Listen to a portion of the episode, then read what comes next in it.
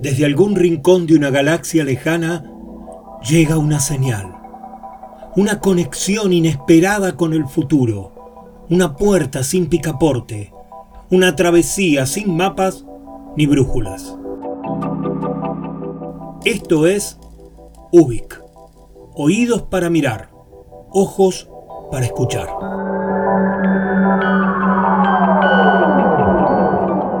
Soy Luis María Palacios y estamos en Ubik, un programa de radio donde nos dejamos llevar por los laberintos con la convicción de estar creando nuestra propia salida.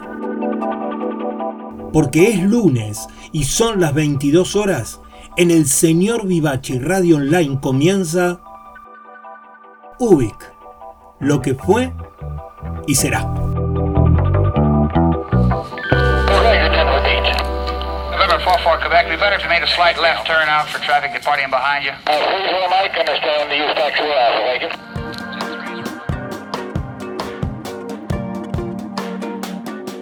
Hola, buenas noches.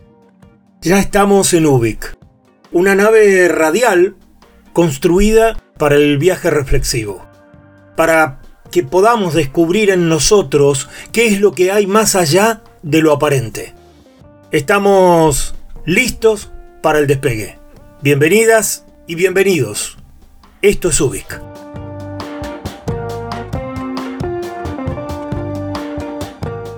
¿Qué aprendiste en este año y un par de meses desde que todo esto empezó para nosotros?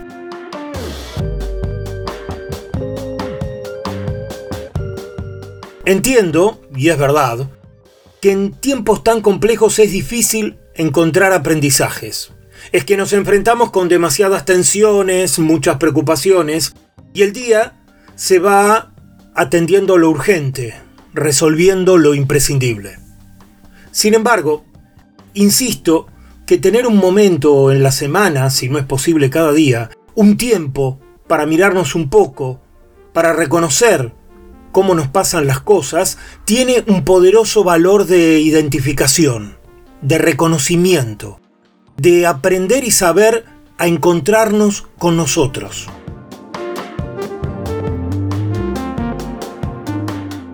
No hablo de vivir como un monje todo el día porque la realidad nos cruza y nos afecta.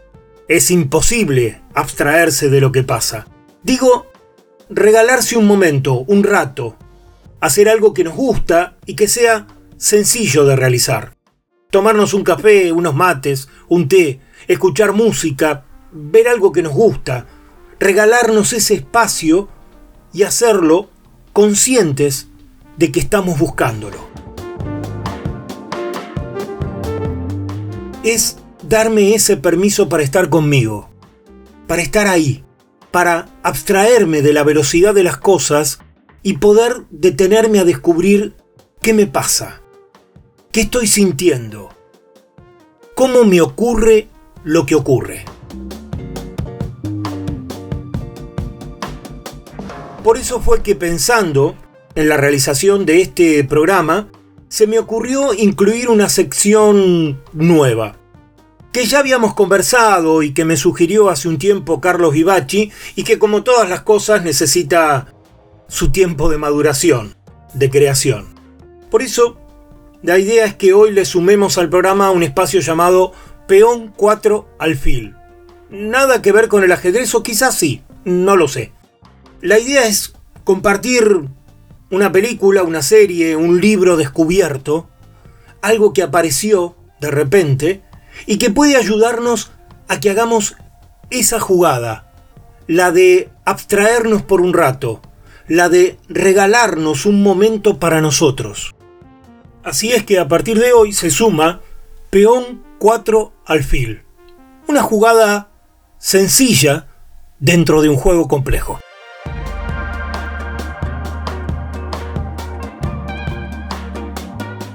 Además vamos a tener un relato creado por Dolores Reyes, escritora inmensa, y se nos interfieren las cosas con Roberto Bolaño. Además para el manifiesto nos vamos a ir un rato también al cine y pensamos sobre cuán inteligentes somos. ¿Qué es la inteligencia? En fin, así estamos en Ubik. Esta es nuestra humilde galaxia de ideas. Porque así de grandes son las ideas. En el meridiano cero en la zona central, cerca del límite y lejos del final, entre dos valles con el cielo despejado, sobre un campo con el horizonte estrellado. Hay una fábrica pequeña pero inmensa de un viejo sabio que sobrevive porque piensa. Conocedor de múltiples maniobras, el viejo en la mezcla de lo mejor de las obras. El mundo explotó y quedó desierto y el viejo heredó lo mejor de todo lo que había muerto. Tiene visión telescópica, piel de tortuga, lengua de camaleón y olfato de oruga. El viejo es el cirujano del tiempo, tiempo, tiempo. A sangre fría opera todos los momentos.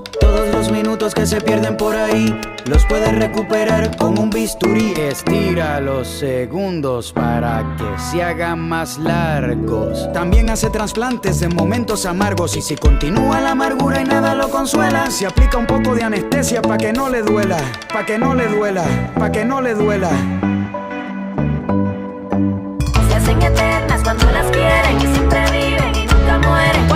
Duermen son indefensas y se despiertan cuando las piensan. Y las atacan y las defienden, las más valiosas nunca se venden. Alcanzan todo lo que deseas, así de grandes son las ideas. Se hacen eternas cuando las quieren y siempre viven y nunca mueren. Cuando se duermen son indefensas y se despiertan cuando las piensan. Y las atacan y las defienden, las más valiosas nunca se venden. Alcanzan todo lo que deseas, así de grandes son las ideas. Si quiere darle vida a un ciclo nuevo, cada cierto tiempo pone huevos. No come mucho porque es de sangre fría y se alimenta de moscas que viven un solo día. Y si no hay comida, no lo culpo. Si se alimenta de su propio cuerpo como los pulpos, no moriría aunque su cuerpo entero se comiera. Es como las salamandras, rápido se regenera. Pueden pasar los años. Pero a este ermitaño hace daño, es inmortal como los santos. Sus vértebras son de árbol, por eso dura tanto. El viejo sabio nunca se olvida de nada.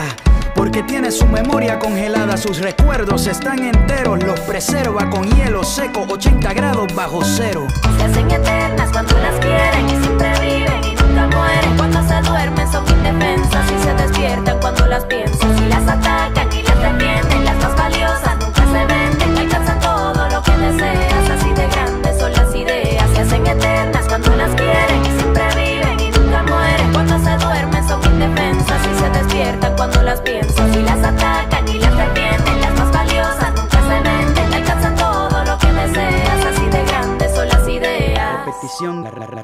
repetición, repetición, la, la- la- la repetición, la repetición. La repetición de una acción es la técnica más efectiva para la prolongación. Por eso se repite aunque se esté aburriendo. Ya lleva 9500 años viviendo. Y es que ya no pasa por problemas mayores. De tanto repetir se aprendió de sus errores. Para el viejo es un abismo. Vivir no es tan bonito cuando se vive todos los días lo mismo. Le gustaría ser distinto, pero repetirse y controlar el tiempo ya lo hace por instinto. Se trató de suicidar de diferentes maneras, pero el viejo sin oxígeno respira como quiera. Porque las grandes ideas descubiertas siempre renuevan sus células muertas. Se hacen eternas cuando las quieren y siempre viven y nunca mueren. Cuando se duermen son indefensas y se despiertan cuando las piensan. Y las atacan y las defienden, las más valiosas nunca se venden. Alcanzan todo lo que deseas, así de grandes son las ideas. Se hacen eternas cuando las quieren y siempre viven y nunca mueren. Cuando se duermen son indefensas despiertan cuando las piensan. Y las atacan y las defienden, las más valiosas nunca se venden. Alcanzan todo lo que deseas, así de grandes son las ideas.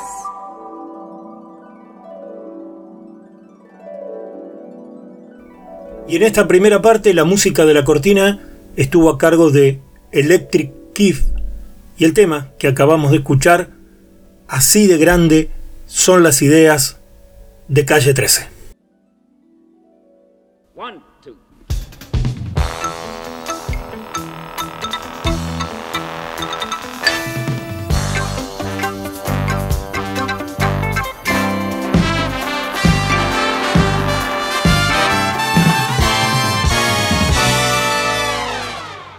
Los manifiestos en Ubik funcionan como iconos, son momentos, hitos, personajes, situaciones que dejan alguna marca en nuestra cultura, que se instalan más allá del tiempo transcurrido y de las novedades que vayan surgiendo. Por eso, el manifiesto de hoy es una película.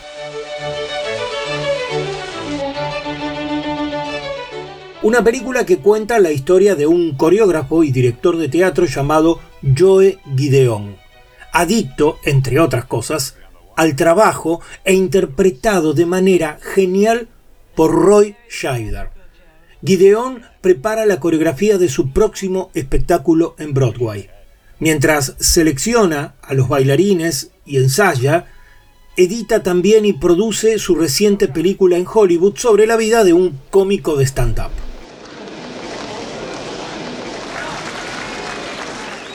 Como en un falso documental, sus días comienzan escuchando Vivaldi y poniéndose gotas en los ojos, fumando un cigarrillo tras otro, tomando antiácidos y estimulantes y buscando sostener el más intenso y feroz espectáculo, su propia vida.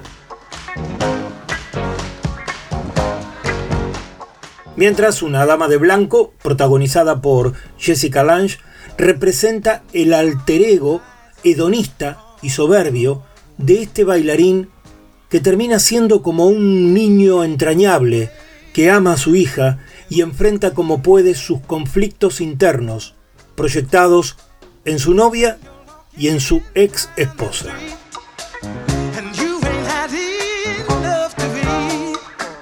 All That Jazz es un hito en la cinematografía por la profundidad de la historia porque rompe con el modelo de las películas musicales y expone una mirada de enorme humanidad sobre la vida de los trabajadores del espectáculo.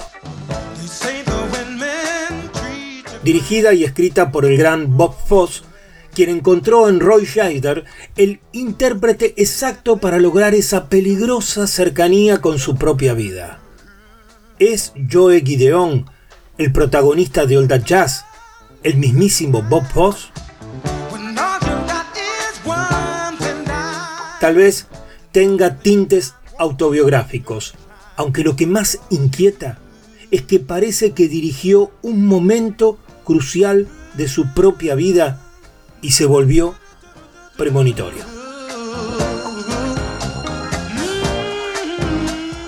Olga Jazz ganó numerosos premios, incluidos algunos Oscars y la Palma de Oro en Cannes, aunque el reconocimiento más valioso siga siendo la vigencia de esta película que ya tiene más de 40 años. All That Jazz es un manifiesto en sí misma, porque mantiene vigente una trama que atrapa y que sigue cuestionando las exigencias de la vida moderna en pos del éxito permanente. Y además despliega escenas coreográficas, otras oníricas, algunas de dramática crudeza y una banda de sonido prodigiosa. Por eso, hoy elegí All That Jazz para el manifiesto, porque quizás el que mejor la define a la película es el propio protagonista cuando dice, a veces no sé dónde termina la mentira y comienza la verdad.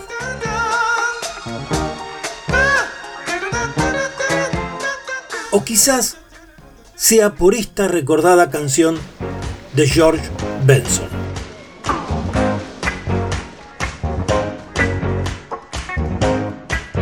All That Jazz. El show debe seguir.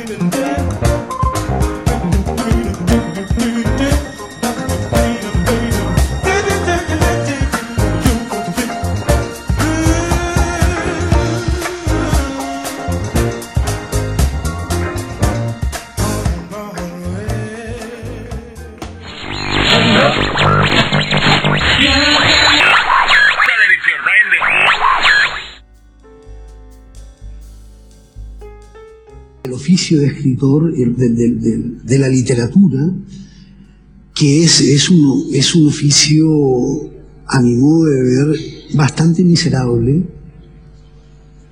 con gente, practicado por gente que está convencida de que es un oficio magnífico.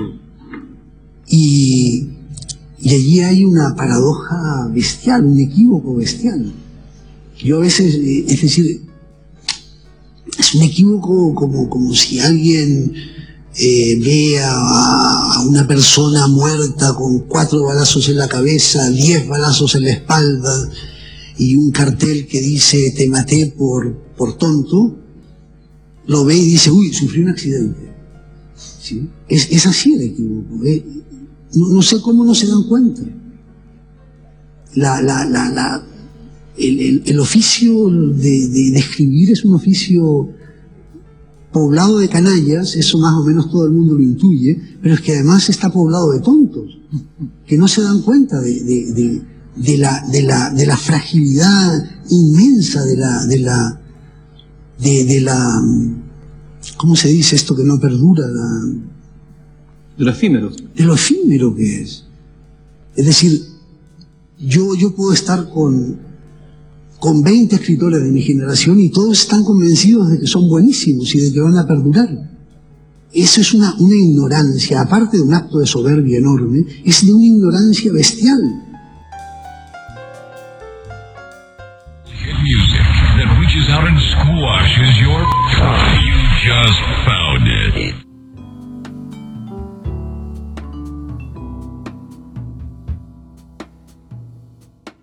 Siento luego existo.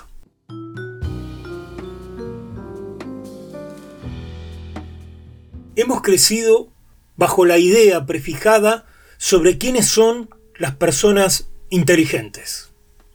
La enseñanza, las relaciones humanas, los vínculos con el trabajo han instalado un modelo de inteligencia basado en la capacidad de resolver problemas y en la acumulación de conocimientos.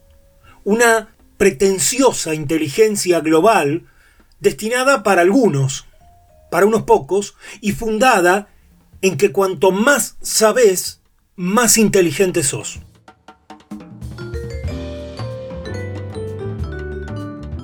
Y tan importante es la inteligencia para la sociedad que hemos creado, que existen sistemas, test, modelos para medir nuestra capacidad o los coeficientes de la inteligencia que tenemos.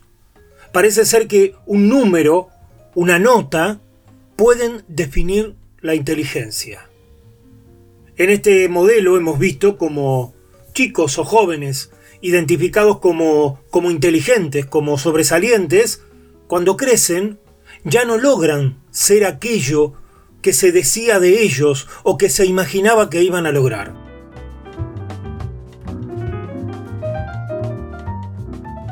¿Cuánto de la inteligencia se trae cuando nacemos?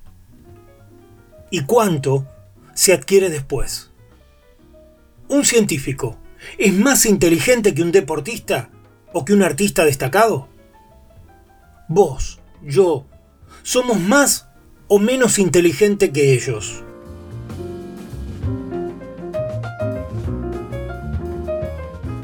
A partir de nuevos estudios, especialmente los realizados por Howard Gardner, se comenzó a plantear nuevas formas de cómo definir y entender la manera en que sucede la inteligencia humana.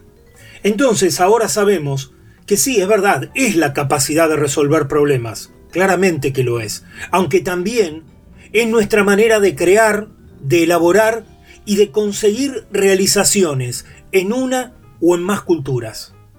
Es decir, inteligencia es hacer, conseguir lograr lo que nos proponemos. Inteligencia es comprometernos para crecer.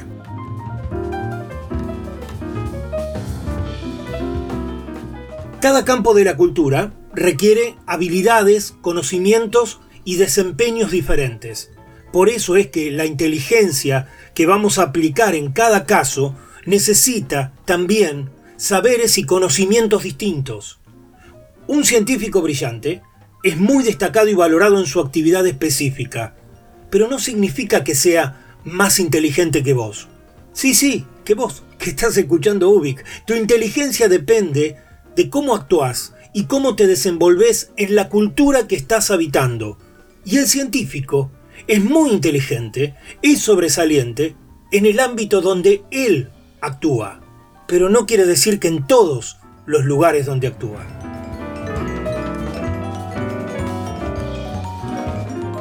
Veamos, si entendemos que la inteligencia es una habilidad, son justamente nuestras capacidades las que nos posibilitan construir el mundo que nos rodea. Es nuestra inteligencia la que nos distingue y la que nos da nuestra particular manera de mirar y de hacer en la vida. Por eso es que existen, ahora sabemos, diferentes y variadas inteligencias.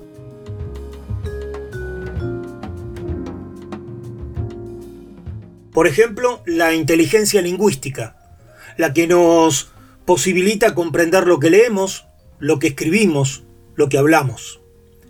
También está la inteligencia musical, con la que cantamos, interpretamos, componemos, escuchamos, tocamos un instrumento, creamos música o hacemos un análisis. Después también podemos identificar la inteligencia lógico-matemática. Es ahí donde hacemos cálculos, verificamos hipótesis, es la que llamamos habitualmente el método científico. También está la inteligencia espacial, donde creamos modelos mentales en tres dimensiones para poder presentar nuestras ideas visuales, percibir los detalles, hacer bosquejos, imaginar y concretar considerando el espacio. También está la inteligencia cinética corporal. Es la que nos aporta la capacidad para resolver problemas y para realizar actividades donde necesitamos usar nuestro cuerpo o los cuerpos para crear con nosotros mismos y a través de nuestras expresiones corporales. También se identifica la inteligencia naturalista. Es con la que logramos detectar, diferenciar y categorizar los aspectos del entorno, como, no sé, las especies animales, los vegetales, los fenómenos del clima, la geografía, en fin, todo aquello que se relaciona con la naturaleza. También se identifica la inteligencia intrapersonal. Es la que nos facilita la formación de la imagen que tenemos de nosotros mismos, tanto por nuestras virtudes, como por nuestros defectos. Desde ahí es que obtenemos lo que llamamos autoconocimiento. Y después, la inteligencia interpersonal, la que nos permite entender a los otros, trabajar con los demás, colaborar con otras personas, identificando y superando problemas. Es esta inteligencia en donde aprendemos a ser empáticos y solidarios. Las inteligencias nos definen. Imagino ahora que cada uno debe haberse sentido identificado con sus propias inteligencias. Pensemos entonces que siendo conscientes del tipo o tipos de inteligencia que ya tenemos, nos da la posibilidad de reconocer nuestras limitaciones, de identificar capacidades y así poder elegir en qué entrenarnos, en qué estudiar, en qué mejorar nuestra inteligencia, sin necesidad de sacarse ninguna nota sobresaliente, sino de saber superarnos a nosotros mismos. La inteligencia es dinámica, tan dinámica como nuestra decisión de elegir ser más inteligentes.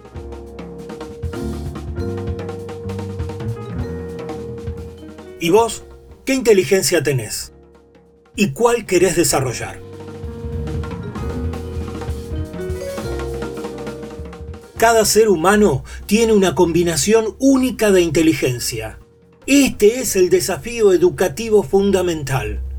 En el futuro vamos a ser capaces de individualizar, de personalizar la educación tanto cuanto querramos. Howard Gardner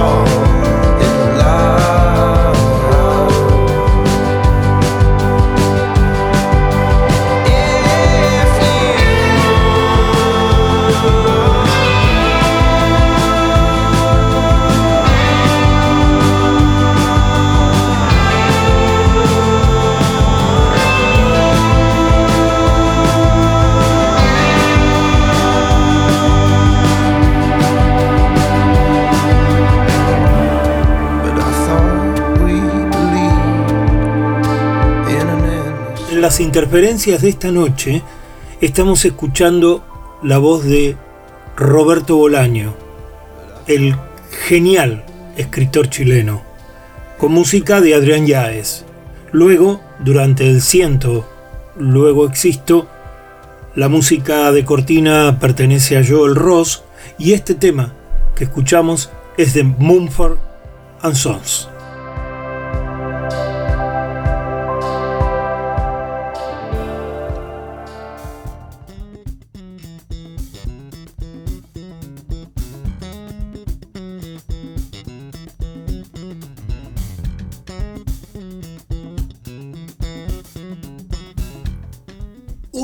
Es un programa de radio que sucede dentro de esta hermosa locura radial llamada El Señor Vivaci Radio Online. Toda una ocurrencia creativa que sucede gracias a la impronta y la generosidad de Carlos Vivaci y que se sostiene con el aporte de sus oyentes. Por eso, agradecemos a quienes pueden y quieren colaborar con este proyecto cultural. En la página en la que estás escuchando el programa hay un link y desde ahí podés dejar la colaboración que más te guste. Desde ya, muchas gracias, porque gracias a ustedes esta radio existe. Y como suelo contarles, yo mismo llegué a la radio como oyente y sigo eligiendo cada día mis programas de radio. Mañana a las 20 horas escucho Amigos y Yetro, el programa donde Esteban Jauregui nos sumerge en la música y las historias de las mejores bandas y solistas de la música mundial. Pero me quedo porque un rato después, cuando dan las 22, comienza Querido Diario. El creador y conductor es Marcelo Marengo. Los que participan son fieles oyentes. Y el que disfruta soy yo con un encuentro entre relatos, crónicas, poesías y excelente música. Eso sí, los miércoles a las 20 horas, toda la música y el arte independiente de valor está en Nuevos Aires. El programa lo produce y conduce desde hace seis años Edith Di Blasio, y para mí es imperdible. También me sigo quedando porque a las 22 horas empieza el programa donde comenzó todo el sentido de esta radio. El señor Vivaci, con Carlos Vivaci, trayéndonos una selección de música, comentarios y recomendaciones que lo convierten en el programa insignia de la radio. Después los jueves, a las 22 horas, te recomiendo venir a escuchar a Mariano Bertaccini, el comandante energía que hace B y B, baterías y vinos, desplegando todo su entusiasmo para maridar exquisitez y sabores musicales. Cuando llega el domingo, el programa más antidomingo de toda la radiofonía, sucede a las 20 horas. El señor Vivaci tiene bonus track.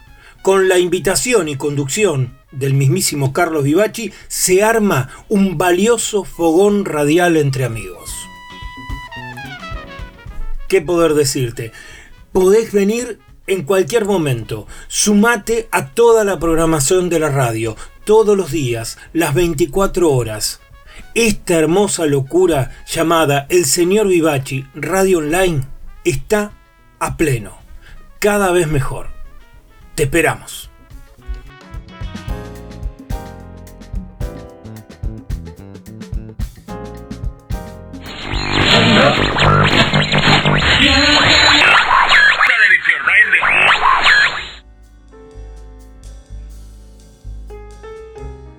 Es, eh, sí, bueno, creo que la respuesta es una, soberana estupidez, pero creo que es la única respuesta posible.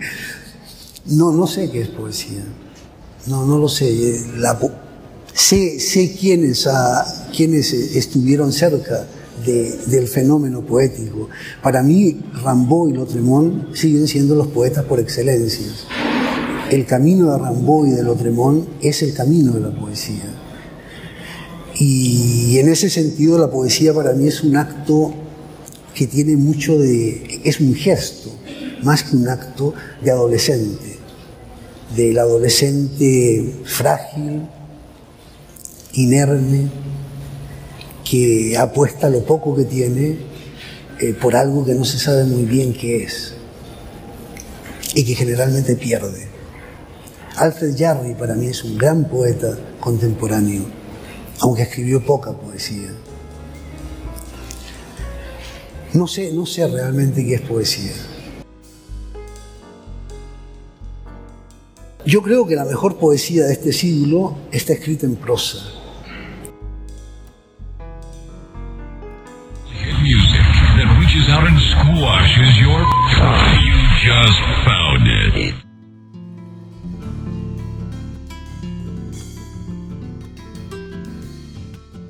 Me espantaba pensar que si marcaba el lodo con el pie, la marca no se borraría nunca. Me parecía que en ese lugar todo estaba bien como estaba, y no quería dejar mis huellas.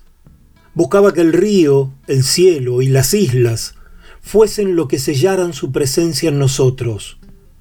Nadaba alejándome de la orilla. El fondo del río es pringoso, me decía la abuela y yo la escuchaba porque era raro que hablara de algo que no fuera Dios. Por las tardes ella leía su Biblia a escondidas, lejos de nuestros ojos, aprovechando que era la única que quedaba dentro de la casa. De noche, cuando papá apagaba las luces, ella sacaba una vela, la encendía y hacía que se derritiese la cera vieja en el fondo de una lata. En la medida que el olor a cera me iba adormeciendo, pegaba la vela ahí, esperaba que volviese a endurecerse y empezaba a leer. La abuela me leía a mí. Acomodaban su colchón pegado al mío, dormíamos las dos solas sobre el piso de madera, y aunque yo no encontrase nunca el peligro o la esperanza que ella veía en las páginas de su Biblia, me gustaba dormirme sintiendo su voz. Cuando papá se enteró de las sesiones de lectura, se armó. Quería echar a la abuela. Decía que no era porque le leyera a escondidas, sino que la mujer era un peligro, que con las velas iba a encender la casa. Yo sabía que Dios era algo que jamás salía de sus labios. Desde que bajábamos de la lancha colectiva, el muelle nos recibía como un amigo viejo. Si el río estaba abajo, desnudaba sus maderas a medio tragar por el agua y las mostraba podridas al sol de la mañana. Buscábamos antes de tirarnos al río las marcas que el agua escribía una y otra vez en los pilotes. A veces hacíamos carreras con mis hermanos y terminaban siendo horas de jugar en el río. Eran días hermosos. Casi nunca salíamos del agua por la nuestra. A veces nos obligaban a veces trataban de convencernos. Después venía la comida. El mantel a cuadros en que la panera se movía de una punta a la otra de la mesa. Mendigábamos el amor de los padres como, como un pan viejo al que había que roer, penetrar su dureza hendiendo los dientes, hasta que los otros hermanos acapararan las migas. Mi hermano pequeño apenas llegaba a la mesa. Sus pies quedaban colgando y como casi nunca tenía hambre, había que obligarlo a comer. El otro era el más fuerte. Se sentaba siempre al lado de papá. Les gustaba competir uno con otro. Quién comía más tostadas, quién cortaba más leña o traía el pez más grande. A papá no le gustaba perder. Con nosotros no había perdido nunca. A mí me quedaba servir con mamá. Primero acomodaba la panera y adentro, pan por pan, cuidando que quede con gracia sobre el mantel que tenía marcadas las líneas de la plancha. Pero ni bien la apoyaba, el pan iba desapareciendo. Nadar te abre el apetito, decía la abuela, y mamá tenía que servir de un lado a otro de la mesa con la misma velocidad en la que volaban el pan. Y yo a veces pensaba que si no era por ellos, mamá y yo y la panera, podríamos descansar, sentarnos a conversar entre nosotras, con la comida apoyada a un costado de la mesa.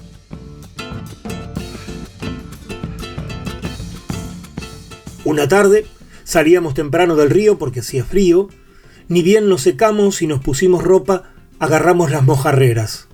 Antes de echar los anzuelos al agua, nos parábamos con las piernas abiertas y pasábamos una lombriz por él, como si ensartáramos las cuentas de un collar. Después las veíamos hundirse dejándola a flote la bollita de colores. Siempre estaba el miedo de que un pez gigantesco te arrastrase. Me asustaba caer. Me parecía que las hojas de los sauces doblándose sobre el agua iban a enredarme, que si caía o resbalaba con las raíces enormes en las que terminaba la isla, no iba a poder nadar. Pero eso nunca pasaba. Y nos aburríamos, dejábamos las mojarreras bien clavadas en la tierra, cerca de la fila de árboles que acompañaba el río, y nos íbamos a jugar por ahí o a dar la vuelta a la isla.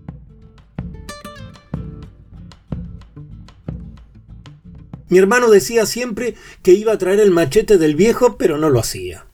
Y yo no sabía hasta dónde se olvidaba o era que no se animaba a pedírselo.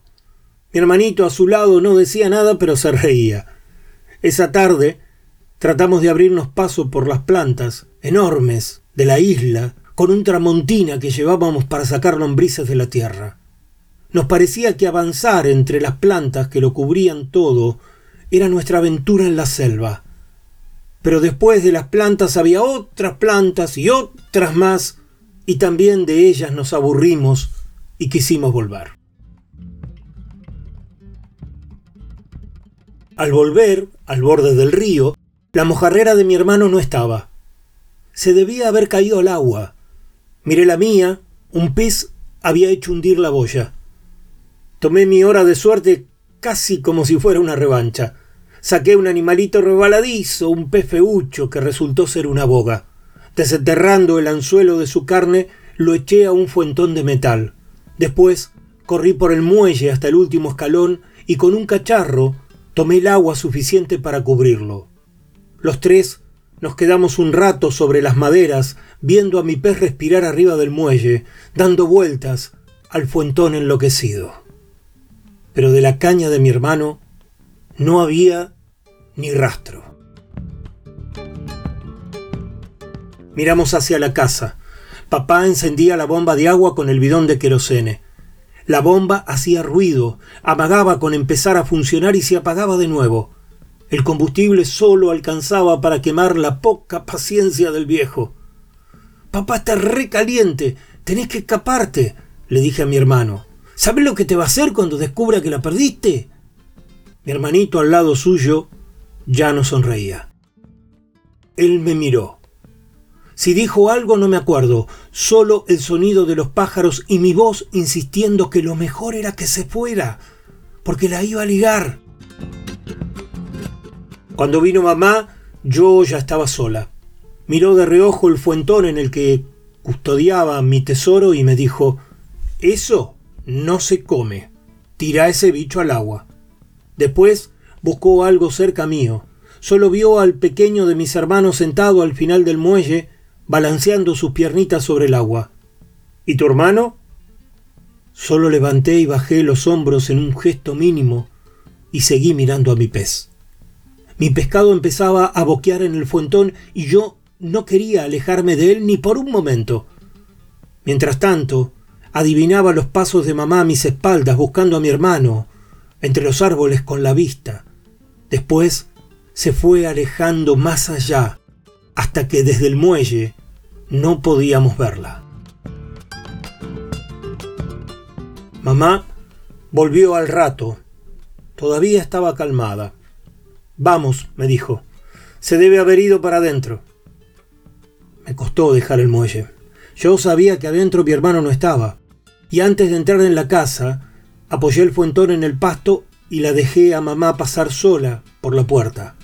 Al rato papá y ella salieron hechas dos bolas de nervios. Mamá se alejó hacia la parte de atrás de la casa. Papá vino hacia mí. Yo seguía mirando mi pez. Me puso su mano en la cabeza y me dijo, Se está muriendo, le falta el aire. Guardámelo para carnada. Papá no sabía nada. ¿Para qué quiere aire un pez que vive en el agua? Pero el pez seguía abriendo y cerrando su bocaza, y el tiempo pasaba sin mi hermano. Pensé que a él sí podía estar faltándole el aire, y salí corriendo hacia el muelle con el fuentón en las manos. Corrí hasta el final de las maderas, y donde el muelle se acababa me doblé. Di vuelta el fuentón, el agua con el pez cayó al río. Lo vi alejarse, flotando. Mi madre caminaba por la orilla, buscaba algo en el agua, y yo pensaba en el pez en que si lo veía flotar con la cabeza abierta se iban a enojar conmigo. Papá lo quería para carnada de peces más grandes y yo no había querido dárselo. Preferí devolverlo al agua, pero que en vez de nadar, mi pez flotara, no me pareció algo bueno.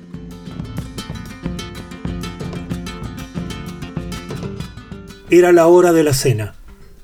Mamá por fin se había liberado del mantel pero caminaba al borde del río como si estuviera rodeando la mesa. Miraba el agua y yo no sabía qué buscaba, pero trataba de acompañarla. Se habrá caído, le escuché decir ensimismada, y yo también bajé los ojos hacia el agua con miedo de encontrar la cabeza rubia de mi hermano, asomando por el agua como la flor de los camalotes. Mamá miró con los ojos grandes de la boga, atrás de ella, una lancha oscura atravesaba el río como un cuchillo y chupaba el color del paisaje como si fuera un agujero negro. Yo ya había visto la lancha almacén, pero un funeral en el agua, nunca. Por primera vez me cayó la ficha de que la vida podía cortarse, que no éramos eternos como prometía el libro ese de la abuela mi hermano no aparecía y empezaba a anochecer.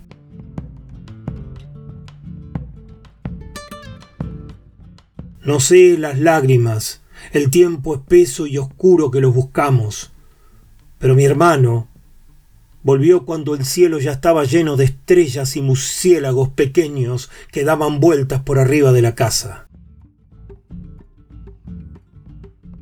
Nunca supe por qué no me acusó de haberlo convencido para que se fuera. Pero a mi hermano lo salvó algún bicho del monte. El animal se le atravesó en el camino, era grande y se le aflojaron las piernas. Ese día, entre los dientes del animal y las garras enojadas de papá, mi hermano eligió volver.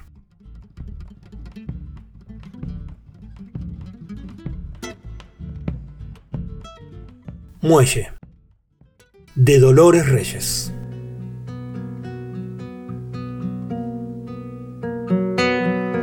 Soy de la orilla brava del agua turbia y la correntada que baja hermosa por su barrosa profundidad. Soy un paisano serio, soy gente del remanso Valerio, en donde el cielo remonta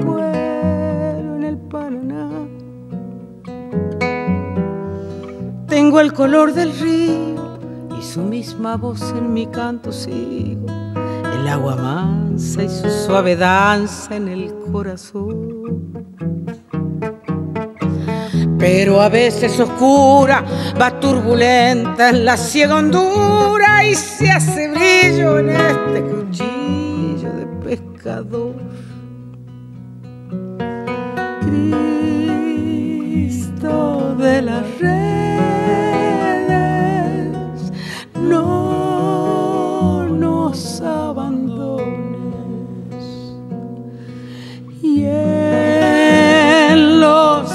Espineles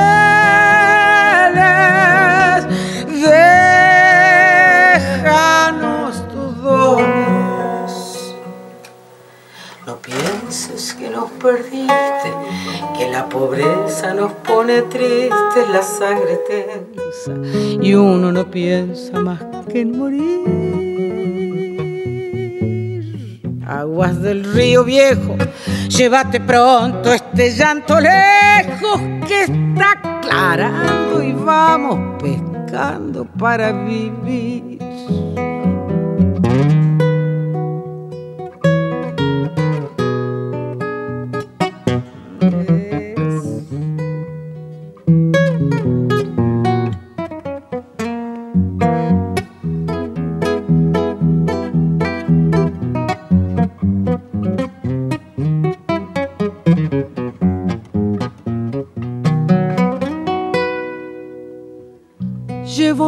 Sombra alerta sobre la escama del agua abierta y en el reposo vertiginoso del espinel. Sueño que alzo la proa y subo a la luna en la canoa y así descanso hecha un remanso mi propia piel. Calma de mis dolores Ay, Cristo de los pescadores, dile a mi amada que está penada esperándome.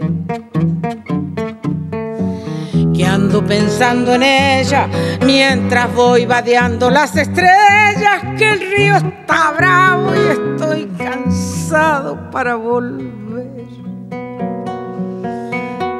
Cristo de la red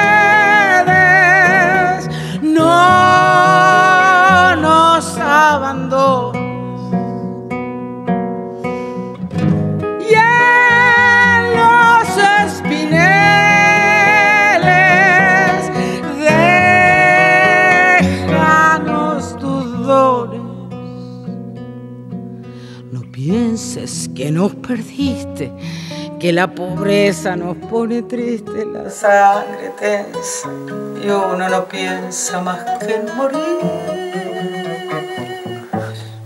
Aguas del río viejo, llévate pronto este llanto lejos que está aclarando y vamos pescando para vivir. Aguas del río viejo, llévate pronto este llanto lejos que está aclarando y vamos pescando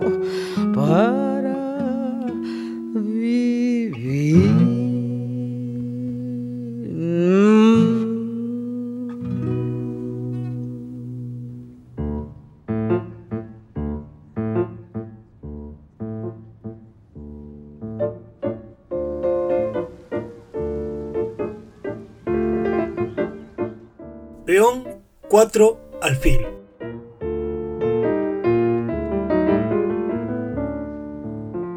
Como les comentaba, la idea es que este espacio nuevo, creado a partir de este programa, funcione como una puerta que se abre sin saber demasiado hacia dónde nos lleva.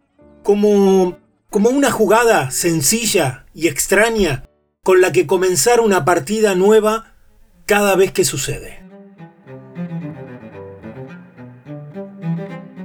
En este peón 4 alfil, la sugerencia es una película. ¿Cómo elige un músico el momento en que va a tocar su última nota? La vida sin música es sencillamente un error, una fatiga, un exilio, decía Nietzsche, y así también empieza este film. La historia es la de un músico muy valorado y muy reconocido a quien se le acerca una periodista para realizarle un reportaje. A partir de ahí se convierte todo en un viaje íntimo por los miedos escénicos, tanto ante el auditorio con los espectadores como en la vida misma, y con un rumbo hacia una decisión que tiene que ser precisa, hacia llegar al momento justo. ¿Para qué nos sirve la experiencia de lo vivido y la capacidad de sentir? ¿Cuándo vivir es un desafío? La última nota es una película dirigida por Claude Lalonde e interpretada por Patrick Stewart, Katie Holmes y Giancarlo Espósito. Creo yo personalmente una excusa perfecta para darse ese momento reflexivo del que hablábamos. Una oportunidad para pensar y pensarse. Entre paisajes, historias y una música que invita a mirar mientras nos miramos. La última nota habla del reportaje y también en un segundo plano de la última nota que un músico merece ejecutar, en este caso particular con su piano, y de cómo ese transcurso, ese itinerario, es una elección, que hacemos sin anticipación, tan solo permitiéndonos vivir lo que nos pasa. Por eso, la recomendación de Ubik de este programa es que miren La Última Nota. Una película encantadora. La pueden encontrar en Netflix y también buscando un poquito aparece por las redes.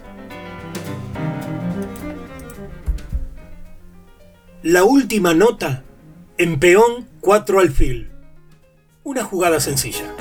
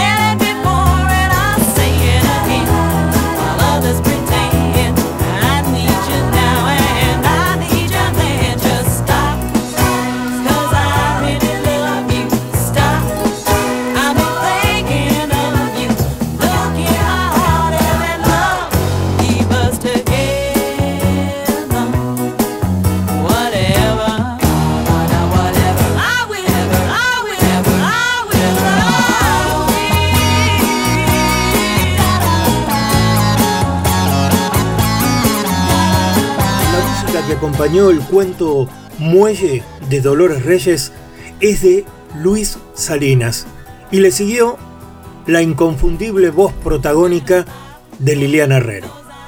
Para esta nueva sección, Peón 4 Alfil, tuvimos de cortina a Yoyoma y esta canción que estamos escuchando ahora es de Captain Antenil. Hasta acá hemos llegado con esta nueva travesía de Ubik. Por favor, acompañen a la radio Recuerden que en el canal de Spotify pueden encontrar los programas ya emitidos. Y por sobre todas las cosas, extrememos los cuidados. Son tiempos muy complejos y la solución depende de cada uno de nosotros. Buenas noches y más que nunca antes, buena vida.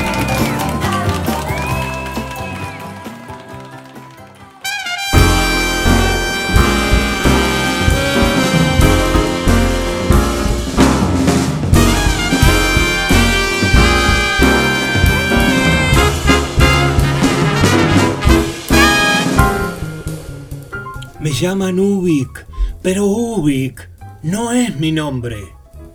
Yo soy. Yo seré siempre.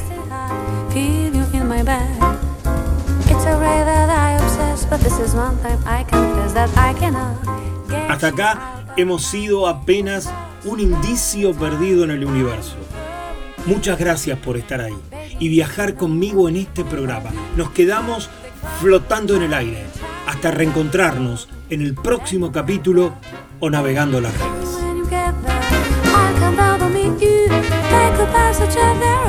Y no te olvides, estás invitado a sumarte a cada programa de este oasis radial llamado El Señor Vivachi Radio Online.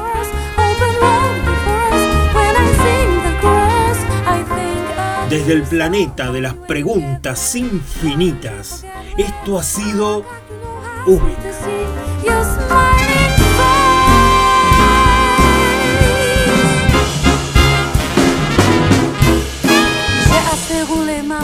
Buena vida, cuídense y hasta la próxima. Faire en de sublime, lo que fue y será. Battre avancer tout doucement, puis s'est envolé. Tell me when you get there, I come there to meet you. Take a best of on the way.